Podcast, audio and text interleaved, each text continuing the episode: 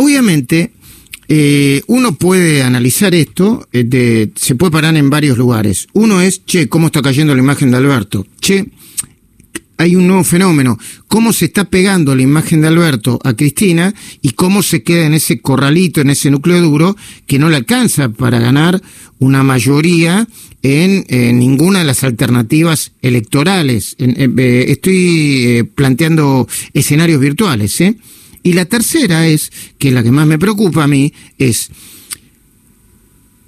Van solamente nueve meses de gobierno. Le falta a este gobierno tres años y medio.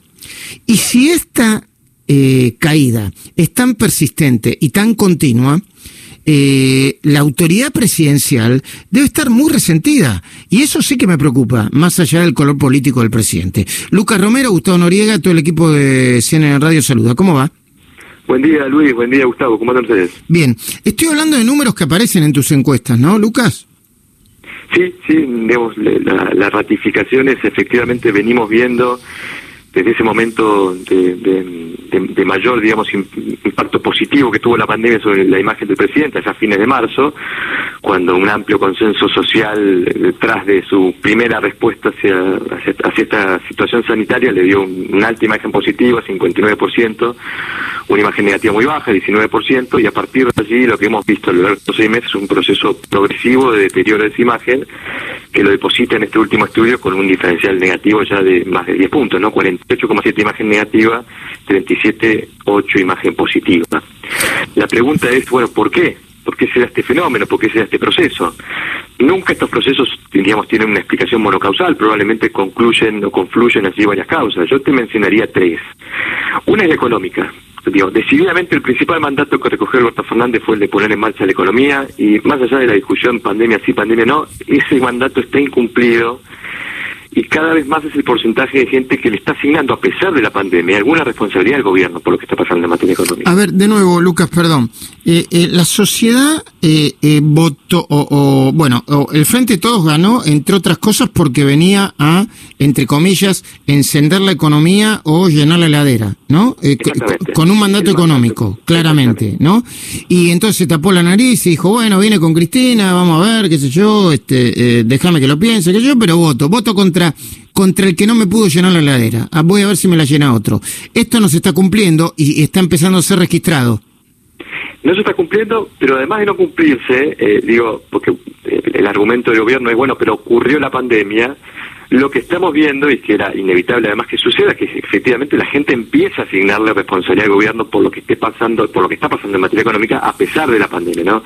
Hay un 55% que asigna alta responsabilidad al gobierno eh, por el impacto negativo que la propia pandemia está teniendo en la economía, ¿no? Entonces, hay allí un, mandato económico incumplido. El segundo factor es el, el, sanitario, ¿no? Lo que, lo que empezó siendo un activo para el gobierno, que fue el alto nivel de aprobación que tenía la gestión de, esta crisis sanitaria por parte del gobierno ya a fines de marzo, con niveles de aprobación cercanos al 80%, bueno, esos niveles han venido también cayendo y en este último registro solamente el 35% de la gente está aprobando cómo el gobierno está gestionando esta crisis y el 47% 3% está, lo está desaprobando. Es decir, ya hay también una, un diferencial negativo en la, en la aprobación de la gestión, eh, digamos, sanitaria de la crisis del coronavirus.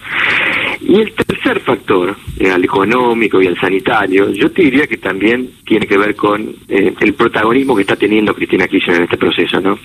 Y ahí te lo, te lo puedo identificar en, en algunas variables, ¿no? En primer lugar, la preocupación por la corrupción dominando las preocupaciones ciudadanas. Cuando uno le pregunta a la gente cuál es el principal problema que afecta al país, en este registro de septiembre registramos el pico más alto de preocupación por la corrupción que llega a 34,5. Y vos me dirás, pero estamos en un contexto económico que intuitivamente nos llevaría a pensar que la principal preocupación es económica. Es cierto, pero quizás en los momentos de crisis es en donde las demandas ciudadanas pasan de un plano más del orden práctico a un plano más del orden moral. Y lo que está pasando en materia judicial me parece que está explicando ese impulso de la preocupación por la corrupción. Y fíjate qué curioso, ¿no? Porque eh, efectivamente ya estamos empezando a detectar lo que denominamos desencantados, ¿no? Gente que nos dijo votó al frente de todos, pero le ¿Nueve meses? ¿Nueve meses desencantado? ¿Qué, velocidad, ¿no? Pero está bien, es un, digo, es una volatilidad propia de, los países de Latinoamérica y de la Argentina ni hablar. ¿Y, y, y a cuánto llega ese porcentaje de desencantados? Bueno, fíjate qué curioso, ¿no? Porque del, del 100% que nos dicen que votaron al frente de todos, si les preguntamos si hoy fueran las elecciones a qué fuerza política votaría, hay un 17% que nos dice que votaría otra fuerza política. Lo interesante, Luis...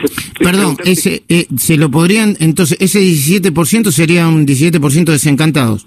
Exactamente. Lo interesante es que cuando uno va a indagar, bueno, ¿qué, qué, qué piensa, qué le preocupa ese 17%? Te doy algunos datos. El 75% de ese 17% dice que la principal urgencia a atender hoy es poner en marcha la economía, es decir, está esa demanda del mandato económico incumplido. El 78% de ese 17% califica negativamente la forma en que el gobierno está gestionando la pandemia, es decir, hay una crítica también a la, a la, a la gestión sanitaria de esta crisis.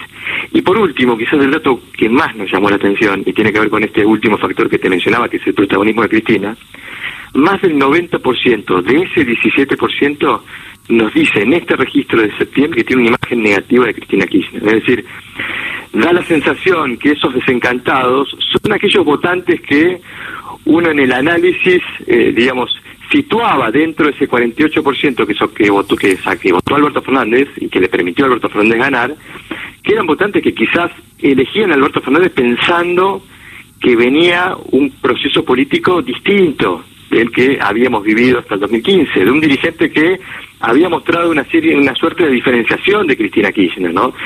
Me parece que parte del desencanto también tiene que ver con ese protagonismo que está teniendo Cristina en esta etapa del proceso político. Eh, que probablemente haya desencantado también a esos votantes, ¿no? A ver, eh, eh, yo vi que creo que era en tu encuesta de Sinopsis, de nuevo, estamos hablando con Lucas Romero de Sinopsis, vi que en esa encuesta de Sinopsis, cuando vos le preguntas a la gente, ¿volvería a votar al frente de todos? te dice un 16% mm, te dice que no. Y votaría otra fuerza política, y esa votaría otra fuerza política creo que está casi cerca del 50%. Sí, en esa pregunta en particular, que es un poco la, una aproximación al escenario electoral de medio término, el 35% nos dice si hoy fueran las elecciones legislativas del año próximo, votaría por el Frente de Todos, un 48,7% votaría otra fuerza política y un 16% nos diría, nos dice, no, sabe, no contesta, no, no lo tiene decidido. Es decir, lo que venimos viendo en esta pregunta en particular, que la empezamos a hacer a partir de julio, digamos, días previos a que se iniciara el año hacia la elección legislativa, eh, viene creciendo la, tendencia de voto opositor, viene cayendo la tendencia de voto oficialista y creo que de, voto oficialista, creo que esto tiene que ver también con estos factores que analizamos al comienzo, ¿no? O sea que vos decís que vos decís que el desencanto lo puede capitalizar juntos por el cambio, quizá. Bueno, en la pregunta no formulamos específicamente una oferta opositora. Yo creo que ahí lo que falta saber, falta conocer, y eso obviamente lo conoceremos a medida que nos acerquemos al proceso electoral, es cómo se va a confeccionar esa oferta opositora. Si la oferta opositora está unificada en una sola oferta, probablemente capitalice toda esa tendencia de voto opositor. Si la oferta opositora se fragmenta en diferentes ofertas electorales, probablemente esto favorezca las posibilidades del oficialismo de que con un menor caudal electoral que en 2019 pueda efectivamente ganar la elección. Falta definir, digamos, cómo se va a confeccionar esa oferta opositora y, bueno, eso probablemente nos dé una perspectiva de qué posibilidades tiene el oficialismo con este nivel de apoyo electoral de ganar o de encontrar una derrota en la elección legislativa. ¿no? Lucas Romero, gracias por atendernos.